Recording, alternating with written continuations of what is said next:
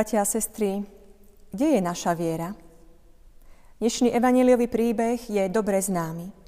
Určite ste ho už neraz počuli a napriek tomu nás môže na novo osloviť a povzbudiť rovnako, ako sa to stalo práve mne. Jedného dňa Ježiš a jeho učeníci vstúpili na loď, aby sa preplavili na druhý breh jazera. Sotva sa odrazili od brehu a vyplávali, Ježiš zaspal. Zrazu sa prihnala búrka s výchricou, do lode sa začala naberať voda a oni boli vo veľkom nebezpečenstve. Učeníci prebudili Ježiša s obavou, že tam všetci zahynú, že prídu o život. A vtedy, akoby zázrakom, keď Ježiš stál, pohrozil vetru a valiacim sa vlnám, všetko ustalo a utíchlo. Potom sa Ježiš obrátil k učeníkom s provokatívnou otázkou – kde je vaša viera? Tento príbeh má nám aj dnes čo povedať. Všetko to začína jedného dňa. Tak ako jedného dňa sme sa kedysi aj my rozhodli vstúpiť s Ježišom na jednu loď. A to je dobre si uvedomiť. Na začiatku bolo naše rozhodnutie. Možno túžba byť s Ježišom na jednej lodi, vstúpiť na loď a spolu s ním vyplávať na more. Prechod na druhý breh, spoločné prekonanie cesty, zvládnutie nebezpečenstva. Druhý breh nám má evokovať nový život, ktorý nastane potom. To je to prvé, čo nám ako poslucháčom tohto evanielia napadne. Cesta po vode nám môže pripomínať životnú cestu, na ktorej neplávame vždy v pokojných vodách. Často sa dvíha vietor, tvoria sa vysoké vlny, prichádza búrka. Každý z nás pozná také búrky, kedy sa s ním loďka zakymáca a naše istoty pokojnej plavby sú zrazu preč. Sami niekedy dokonca hovoríme, že prežívame búrlivé obdobie. Niekedy to zažívame v práci, inokedy v súkromí, či vo vzťahu, kedy sa začnú dvíhať vlny a my zrazu nevieme, ako sa to všetko upokojí a ako to dopadne. Ale búrka, o ktorej je reč Evanieliu, je skutočne životu nebezpečná. Učeníci prežívajú ohrozenie života a súčasne pocit osamotenia. Zachváti ich panika a vystrašení prebúdzajú Ježiša so slovami hynieme, mrieme, zahynieme. To je ale presne to, s čím sa môžeme stotožniť aj my. Ohrození života vnímame to isté.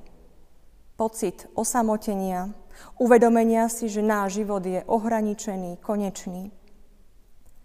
Bože, hynieme, zomierame, kde si? Ty to nevidíš?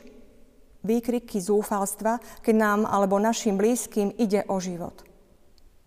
To je modlitba, volanie o pomoc.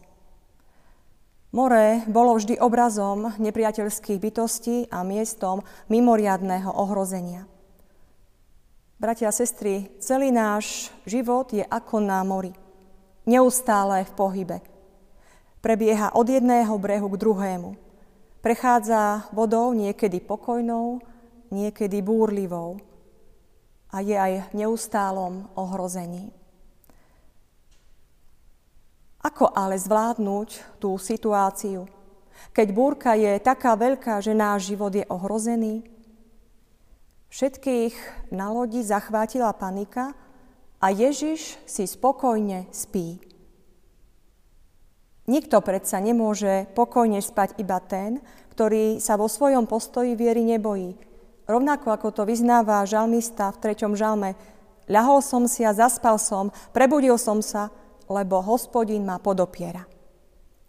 V ohrození života aj my voláme na pomoc Boha. Rovnako ohrození života aj učeníci budia spiaceho Ježiša.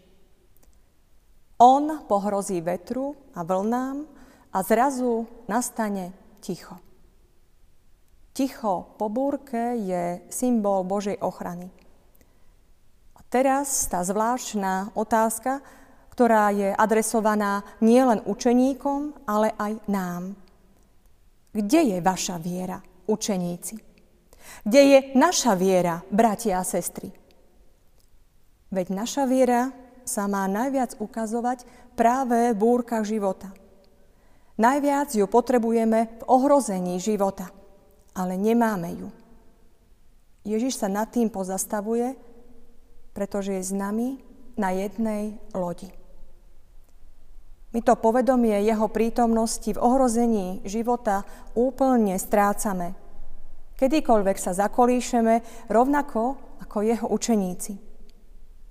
Do loďky nášho života sa naberá voda.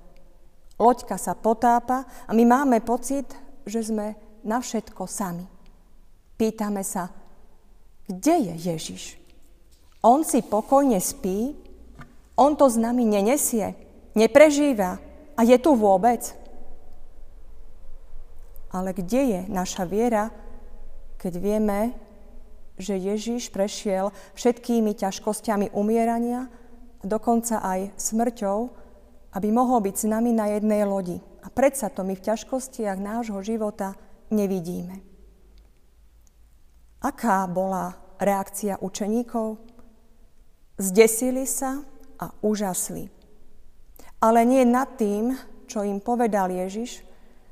Oni venovali totiž pozornosť niečomu úplne inému. Vonkajším okolnostiam zázraku. Aj my niekedy riešime vonkajšie okolnosti a pritom nám unikne to podstatné, čo Ježiš chce povedať.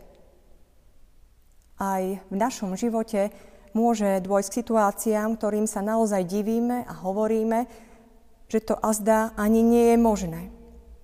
Že sa asi stal zázrak. Základom ale je mať vieru a nepozastavovať sa nad okolnostiami. Odkaz pána Ježiša pre nás dnes znie. Nebuďte maloverní. Viera je totiž prostriedkom, pomocou ktorého sa vstupuje do veľkých božích vecí. Pokiaľ ju človek nemá a je len pozorovateľom, očakáva iba barličku. Jeho život viery sa potom stáva plochým. Kde je vaša viera? Po tejto Ježišovej otázke by sme sa mali zamyslieť nad tým, čo vlastne je tá viera. Ježiš sa nám dnes môže tiež javiť ako vtedy tým učeníkom, že spí, že v tých našich ohrozeniach života nie je pri nás, nie je s nami. Ale pritom vieme, že On je dostupný v modlitbe. Lenže si musíme uvedomiť, že on nemusí zasahovať vždy. Je to na ňom. Je to jeho rozhodnutie.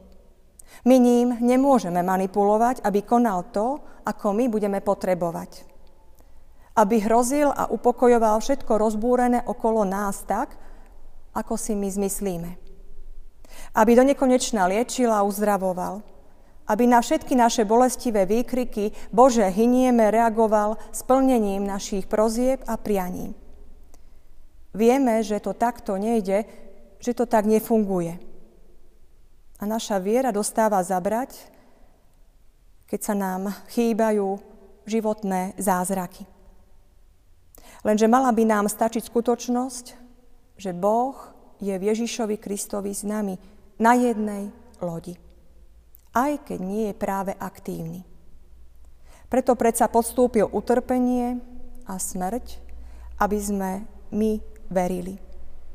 Nie sme sami. Sme s ním a máme veriť, že sa s ním bezpečne aj napriek búrke a vlnobytiu doplavíme na druhý breh. Amen. Pomodlíme sa. Pane, odpúsť našu malovernosť vo chvíľach, keď sa domnievame, že sme na všetko sami, keď sa bojíme o svoj život. Odpoznám, že neustále túžime po zázrakoch a neuvedomujeme si, že najväčším zázrakom je to, že Ty si s nami na jednej lodi. Amen.